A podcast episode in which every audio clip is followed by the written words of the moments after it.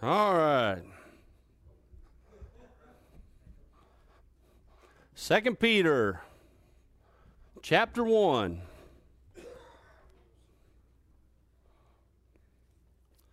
Second Peter chapter 1.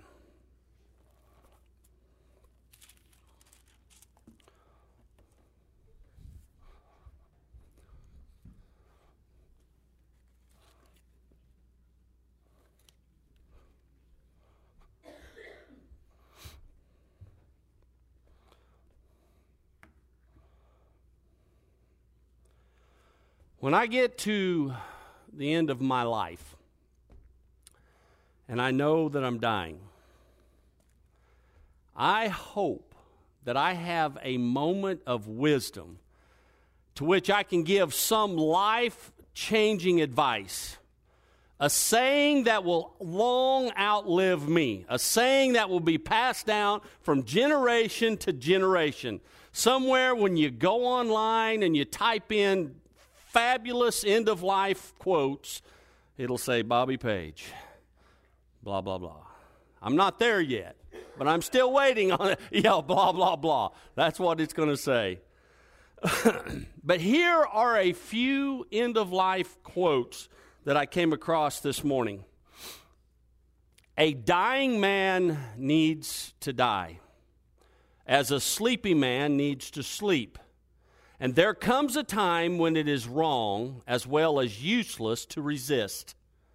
No one can confidently say that he will still be living tomorrow. It matters not how a man dies, but how he lives. The act of dying is not of importance, it lasts so short a time. and when the day arrives for the final voyage and the ship of no return is set to sail, You'll find me aboard, traveling light, almost naked, like the children of the sea. In the end, if we don't have God, we don't have anything other than an end. Hmm. At the end of your life, what you will regret the most is not the mistakes that you made. What you will regret the most are the things that you never tried. At the end of life, nothing else matters except the lives that you touched with pure love.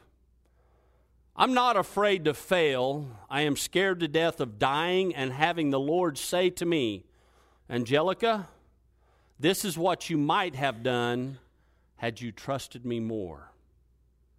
In the end, our lives are valued not on how much money we had, but how much love we gave away. I tell a friend that I hope for mother's death, and he was shocked. He sees it as a failure in my love towards her. Perhaps it is. I don't know. I knew when and why I had to suffer. The older we get, the more reason God gives us to seek His comfort.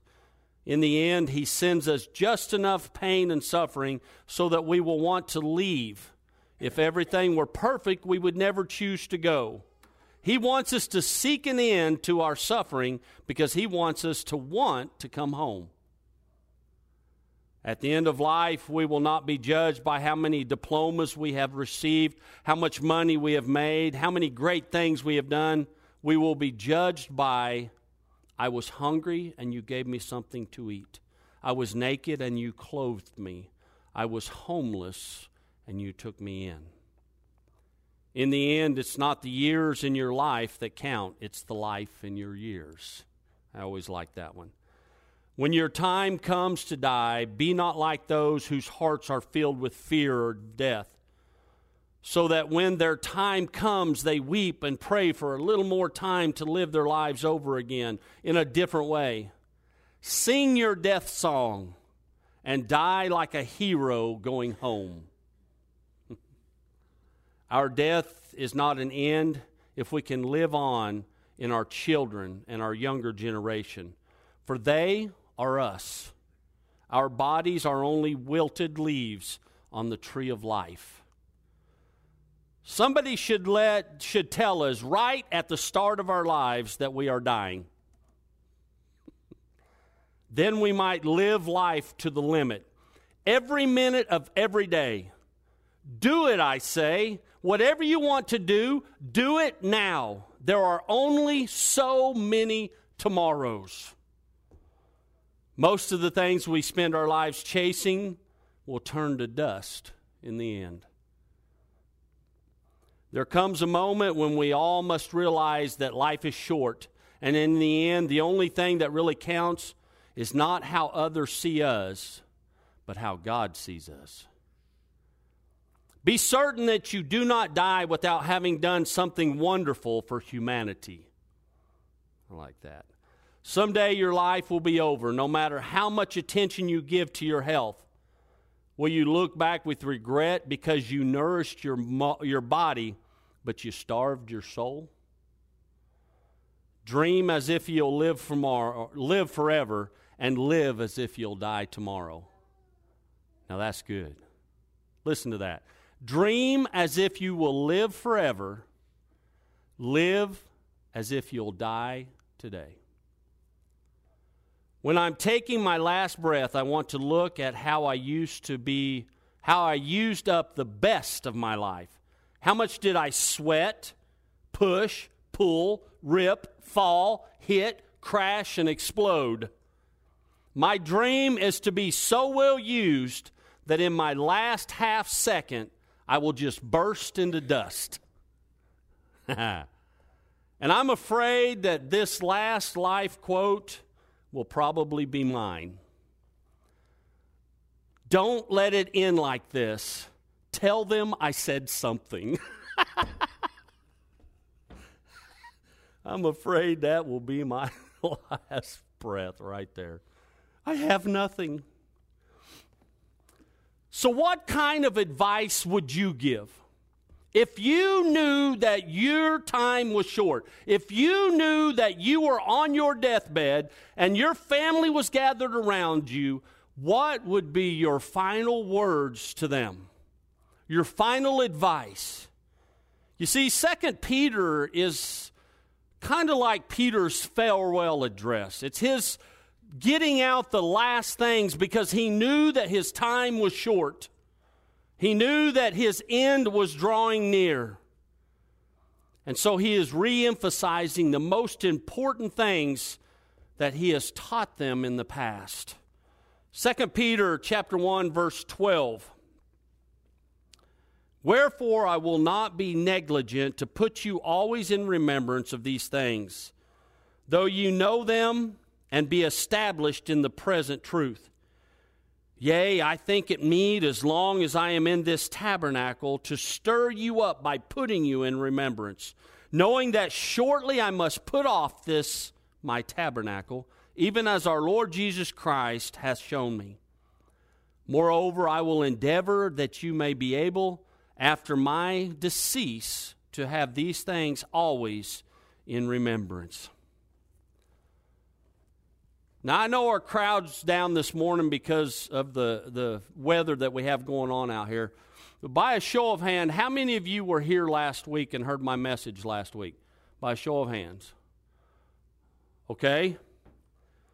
Now, of all of those that were here last week, I have a golden opportunity for you.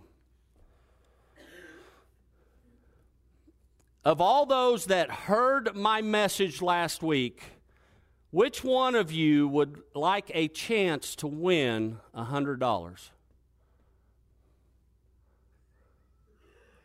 I got one I got one taker. One taker. Okay, come on up here. Come here.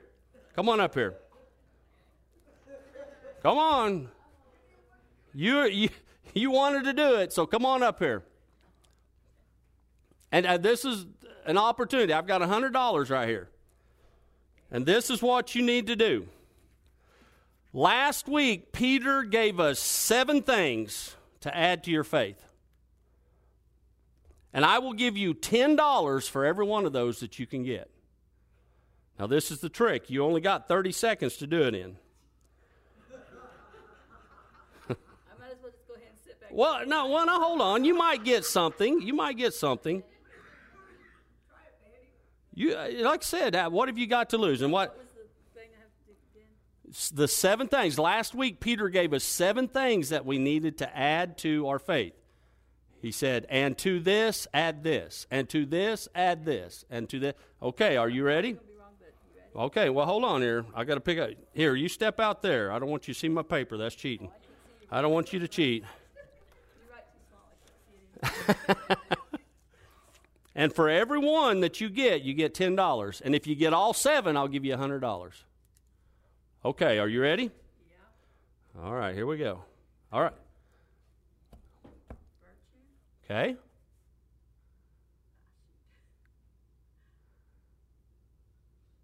And to virtue add.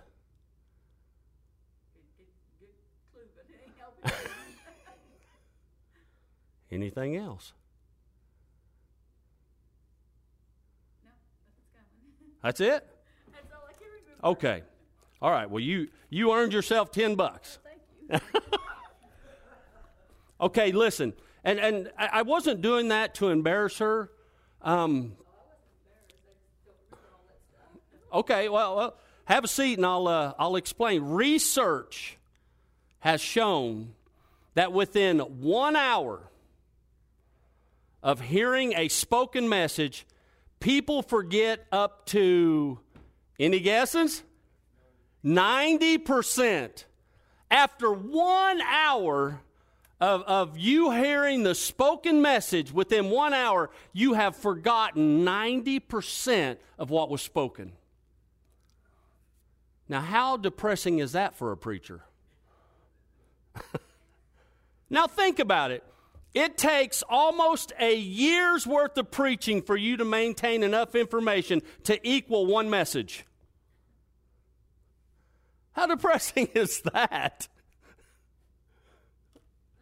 If I spend, and think about this, if I spend around 10 hours studying, I study, I research, um, I prepare a sermon, and then I spend an additional 45 minutes presenting that message to you. By one hour after that service, you have already forgotten 90% of what I said.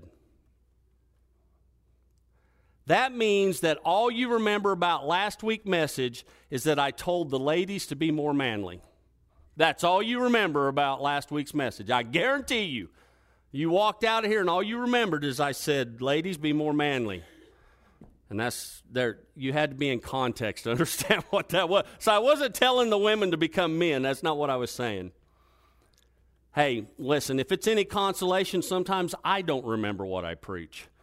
I think I probably lose 70% or better after, after I'm done preaching anyway, and I'm the one who done it.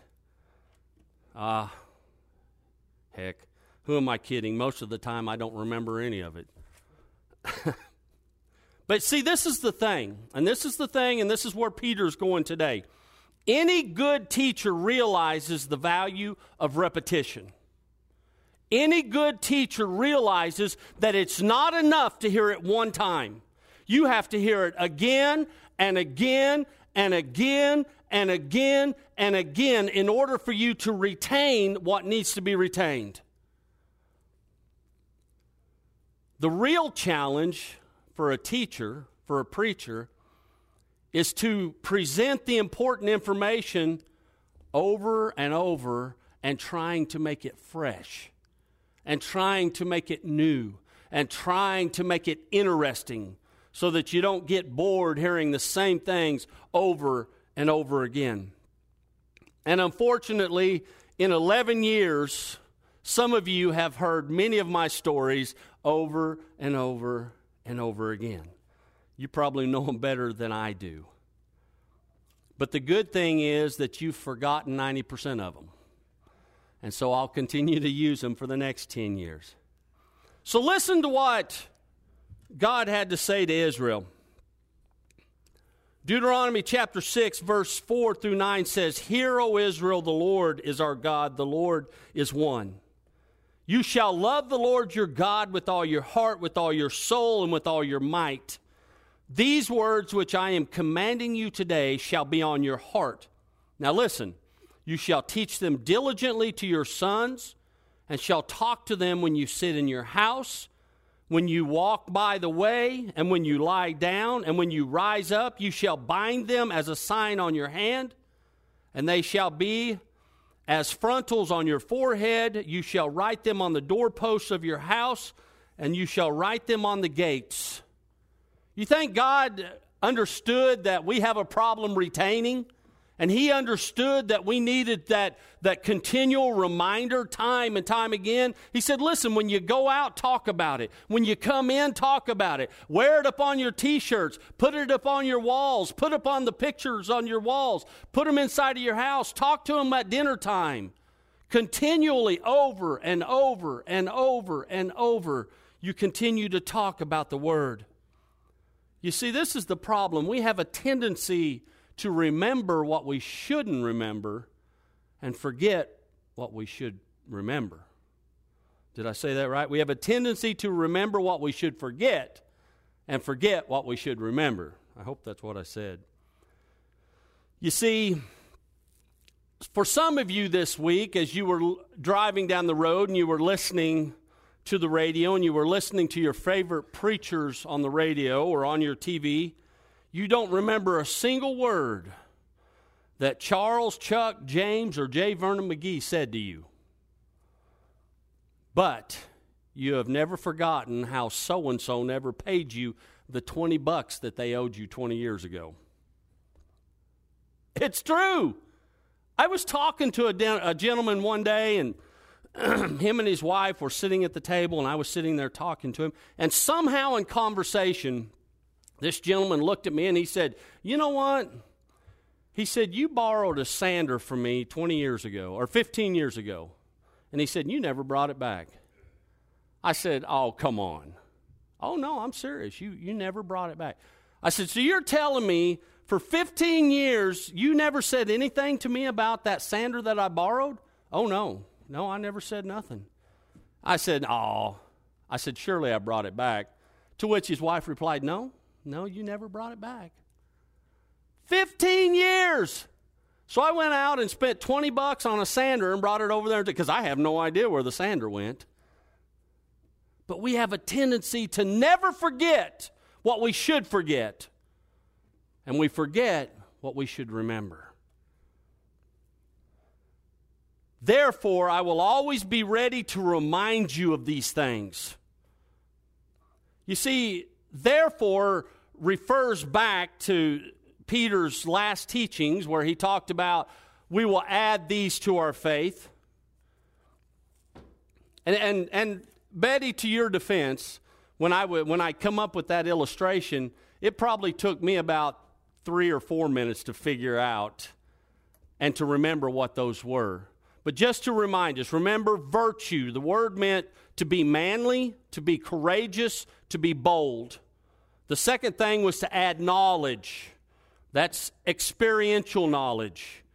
Temperance, that's self control. Deny your flesh. Deny the things that you know you shouldn't be doing. Patience, that's perseverance and suffering. Godliness, that's living a life that God is pleased with. And then the last two is Philadelphia or brotherly love and agape love, and that's the, the love of choice, the love of those around us. But he had just told us that we needed to add those seven things to our faith. And he said, because of that, that we will enter into the kingdom of, of, of heaven, into the very presence of Jesus Christ, our Savior. And he says, because of that, that's the reason I'm going to continue to remind you of these things because one day you need to enter into heaven prepared. You need to enter into heaven having lived a life that is pleasing to God. You see, Peter never wants us to forget that we're saved. Remember when Peter taught us? He said sometimes we get so far out of whack. Some, time, sometimes we allow so much to happen in our life that we even forget that God for, forgave us of our sins. And he said, I will be ready to remind you of things. I will be ready to always remind you of these things. You see, when I preach a topic that we have already covered, my thing is be patient and listen. When you understand the benefits uh, uh, of, of hearing things over and over again, that repetition, that's how you, you learn, that's how you maintain all of those things. Just remember, I need to preach that same topic at least 10 times, or you're not going to maintain it. Hmm. You think it works that way? You think I need to preach the same message 10 times and then by the end of those 10 you would finally get it? I don't know. How many, how many messages did Peter teach us out of First Peter that had to deal with suffering? Man, it seemed like every week we was talking about suffering, one after another, after another, after another. Peter continually taught on the subject of suffering. You see, the most important topics that you find in Scripture are repeated over and over and over and over and over and over again. The number one topic is God revealing Himself to us. You see that over and over, and uh, back in the First Testament into the Second Testament, you see those things over and over and over again. God revealing Himself. Number the second thing is love. As we mentioned, uh, Philadelphia, we talked about agape. There are, are, are many times throughout the Bible that, that God teaches us to love. And the third one is money. The third topic, the Bible speaks over 800 times about finances, about money, and what we're supposed to do with those things. And then there's faith, and then there's suffering, there's prayer, there's joy, there's heaven, there's hell. Over and over and over, these subjects come up. Over and over and over, God teaches these things to us because they're important. And we need to memorize them and we need to learn those. You see, if we were really serious about learning, if we really wanted to get this into our heart, if we really wanted to get a hold of this, we would want to hear those subjects over and over and over. I can't tell you how many times I drive down the road and sometimes I, I get out into areas where they don't have a good Christian radio station. And I've said before, I don't, not that I'm opposed to, to the music or to praise and worship songs. I just prefer to listen to, to messages. And when I get outside, I'll get on Google and I'll find one of my favorite preachers. And I'll pull it up and I'll listen to it, and, and my, uh, the radio on my truck pipes it right out through the speakers. And, and there are times, I can't tell you how many times I'll listen to a message, and then the next day I'll play the same message over again. And then the next day I'll play it. There are times during the week I'll listen to the same message four or five times. And it seems like every time I listen, I find something else in there, something else that I didn't remember, or something else I didn't get a hold of the first time I listened. Even though you already know them and have been established in the truth which is present with you. I know, he says, listen, I know that you already know this stuff. And I hear uh, some of the, the, the greatest messages on these topics. I know that you've heard these messages before. I know that you've heard these topics before. I know we've covered them, and I'm sure you've heard better messages than I bring here on those subjects. But I will continue to preach them as long as God allows me to. I used to worry about running out of material when I first started to preach. Now I'm afraid I'm going to run out of time before I run out of material established. He said, You are established. You're settled. It's a settled condition, firmly established in these things. Not only do you know about these things, but you're doing them. Not only have you, have you gotten a hold of this, not only do you understand it, but now you are doing it. You're applying it to your life. He said, I know that. But I'm going to continue to remind you uh, so that you never forget. For you that understand it, for you that are applying it, this is just a friendly reminder. It's just a friendly reminder. He said, Listen, you're doing good. You're reading your Bible, you're coming to church, you're loving on each other, you're praying, you're helping the needy. So for you, this is just a friendly reminder. I consider it right, as long as I am in this earthly dwelling, to stir you up by reminder. Listen, we all have a part in this body of Christ. We all have a job to do. We all have something that has to be accomplished. And my duty, my righteous duty, is to stir you up. It's to never let you settle, to never let you become comatose, to never let you get lazy by way of preaching and teaching. That is my position. That is my job. That is what I have been called to do is to stir you up, to keep you stirred up. And as long as I am in this earthly dwelling, and the word here means in this tent. How many of you have ever been camping? Been camping? Oh, yeah. Yeah, yeah. How many of you would like to live in a tent forever? you know, it was fun while I did it. It was okay when I did it. But, you know, I spent several months over in the desert when I was in the military. And, and we spent months and months and months in a tent. And it wasn't very fun. And it was so good to get out of that tent. And they were so undependable. I remember one night in the middle of the night, we're all dead asleep. It's, it's I don't know, midnight, 1 o'clock in the morning and a storm blew through and blew the tent over on top of it. Now, I was content just to lay there and, and I was underneath the tent, right? But oh no, they wanted to get up in the middle of the night and put the tent back up. They are so into, they're just not good to live forever in. A tent is temporary, a tent is short term. And that's how we should view these bodies. These bodies were never these bodies, as they are right now, were never intended to last forever. The day you're born, you are beginning to die, whether you realize it or not. And some people treat these tents like they are going to last forever. Their flaps begin to sag, and so they have them lifted. Their material gets a little wrinkled, so they tuck and they tighten them. and their color fades, so they redye the covering. but he says, I want to stir you up. He said, I want to stir you up. I want to keep you stirred up. That means to arouse you completely, to thoroughly awaken you from sleep or from drowsiness.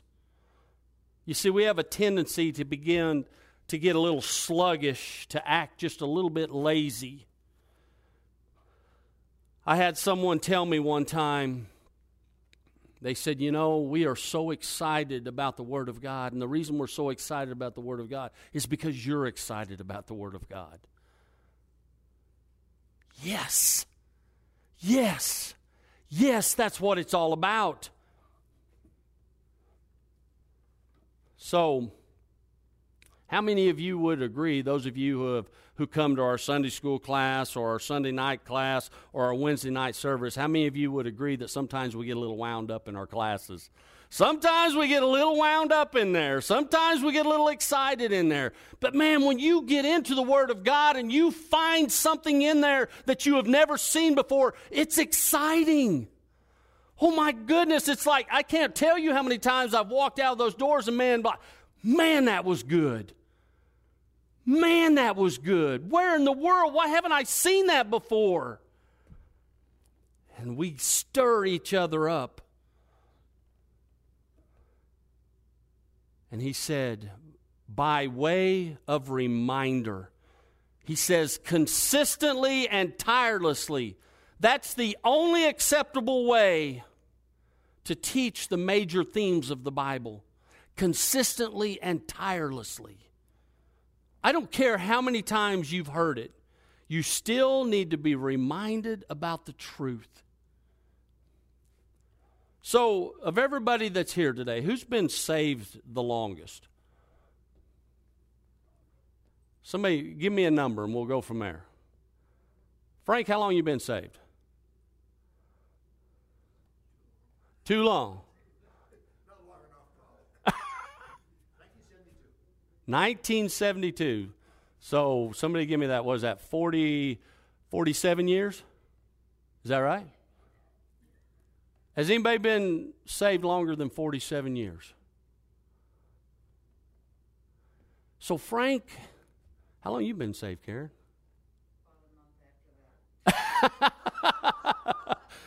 so 46 years and 11 months. But 47 years. So it's safe to say that you've probably heard about every topic that there is in the Bible in 47 years. no? You don't feel that? That's what you're. And see, listen, this is, but this is my point.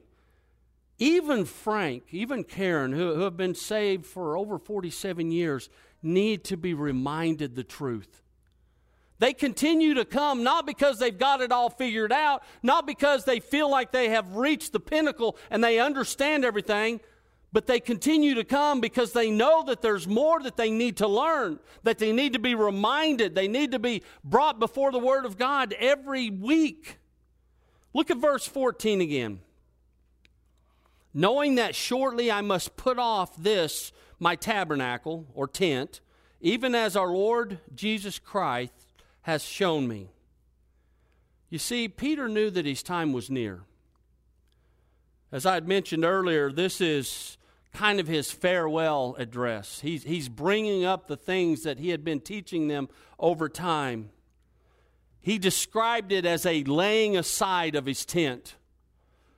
Paul used the same analogy in 2 Corinthians chapter 5 verse 1 and 2 when he says, "For I know that when this earthly tent that we live in is taken down, that is when we die and we leave this earthly body, we will have a house in heaven, an eternal body made for us by God Himself and not by human hands.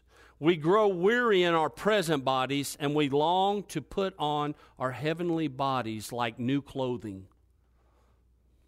Yes. He says it's imminent, which means it's soon or it's going to be swift or both. For Peter, it could be both. You see, Peter's already in his 70s at this time. And Jesus had told him, listen what Jesus told him in John chapter 21, verse 18 and 19. He says, Truly, truly, I say to you, when you were younger, you used to gird yourself and walk wherever you wished.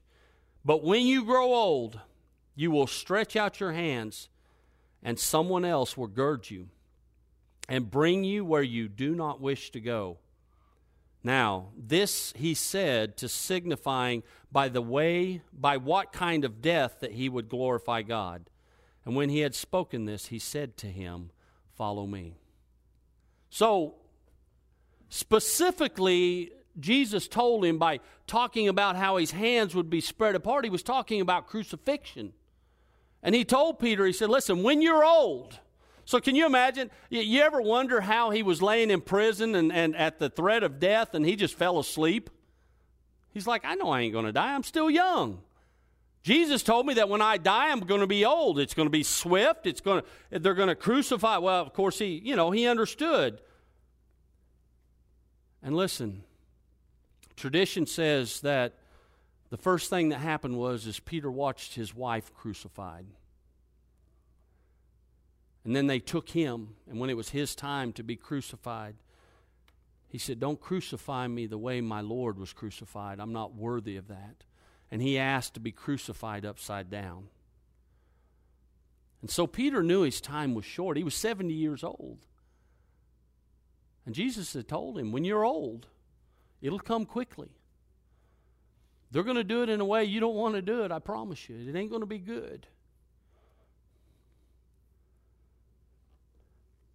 He says, Listen, after my decease or after my departure, after I leave this life, after he goes from one place to the other, when he leaves earth and he enters into heaven, he said, The most important thing is not that you remember my death.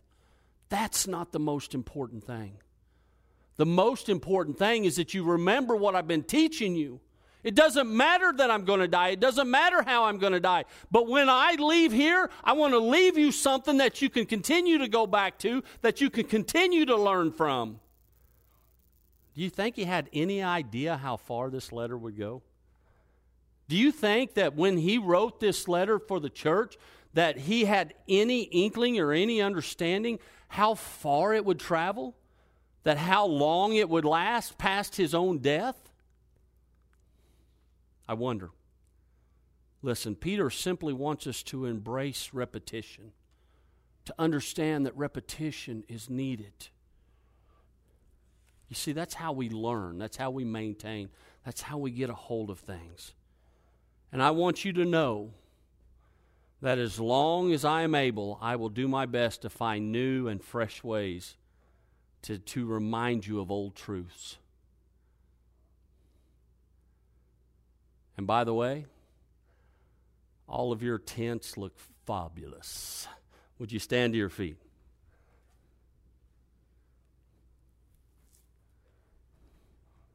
Thank you for coming out this morning. You always wonder on a day like this if I'll be preaching to my wife. But thank you for coming out, and please be careful. I, as, as we came in this morning, uh, I had looked at the weather, and by the time noon rolled around, it was supposed to be over 35 degrees. So uh, hopefully, all the ice will be melted and, and you'll have a, a clean trip home. But thank you for coming. Father, what a wonderful word you've given us this morning. And God, as we continue this study of Peter, uh, he never ceases to amaze us at how relevant his teachings are. And God, this morning, I just pray that as, as we all stand here, we realize the importance of repetition. We, we realize how important it is that, yes, I've heard these things before. Yes, I've heard of many things, many times before. But it's important that we continue to remind ourselves the important subjects, the important topics of the, of the Word of God, and that we continue to share those with one another. We continue to share those with our children with our grandchildren. And God, that we teach them the word in a way that they can retain that. And Father, we thank you for that. And, and now, Father, as we conclude this service, I pray that you go with each of us as we travel home. Keep us safe out upon the roads. And God, I pray you bring us back excited once again to receive the word tonight. And we ask all these things in Jesus' very precious name. Amen. God bless you. Be careful out there.